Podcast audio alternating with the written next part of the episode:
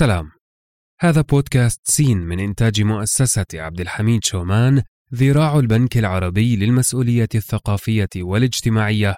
أنا معكم نزار الحمود. أهلا وسهلا.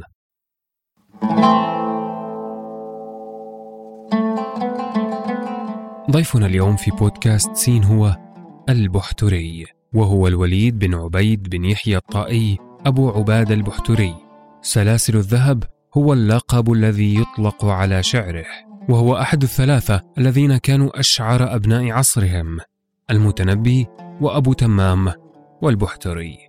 عبر ضيفنا البحتري في شعره عن قضية أدبية مهمة جدا أخذها نقاد الأدب على محمل الجد وهي قضية اللفظ والمعنى. فقال حزن مستعمل الكلام اختيارا وتجنبنا ظلمة التعقيد. وركبنا اللفظ القريب فأدركنا به غاية المراد البعيد. استطاع البحتوري بمنهجه هذا أن يتفوق على الكثير من أقرانه الشعراء فكان مبدعا في حسن التعبير عن معانيه بوضوح وجمال.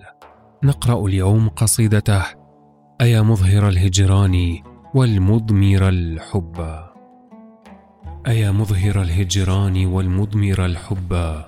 ستزداد حبا إن أتيته مغبا لنا جارة بالمصر تضحي كأنها مجاورة أفناء جيجان والدرب. تراها عيون شانئات وتتقى عليها عيون هن يصدقنها الحب.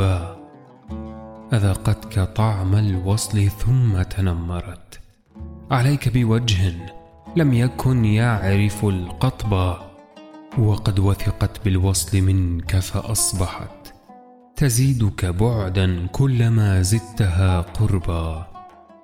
فلو أن ما أبكي لبلوى وراءها رجاء لروح لم أفض عبرتي سكبا. ولكن ما أبكي لجهد مبرح مداه إذا قصرت أن أشكر الرب.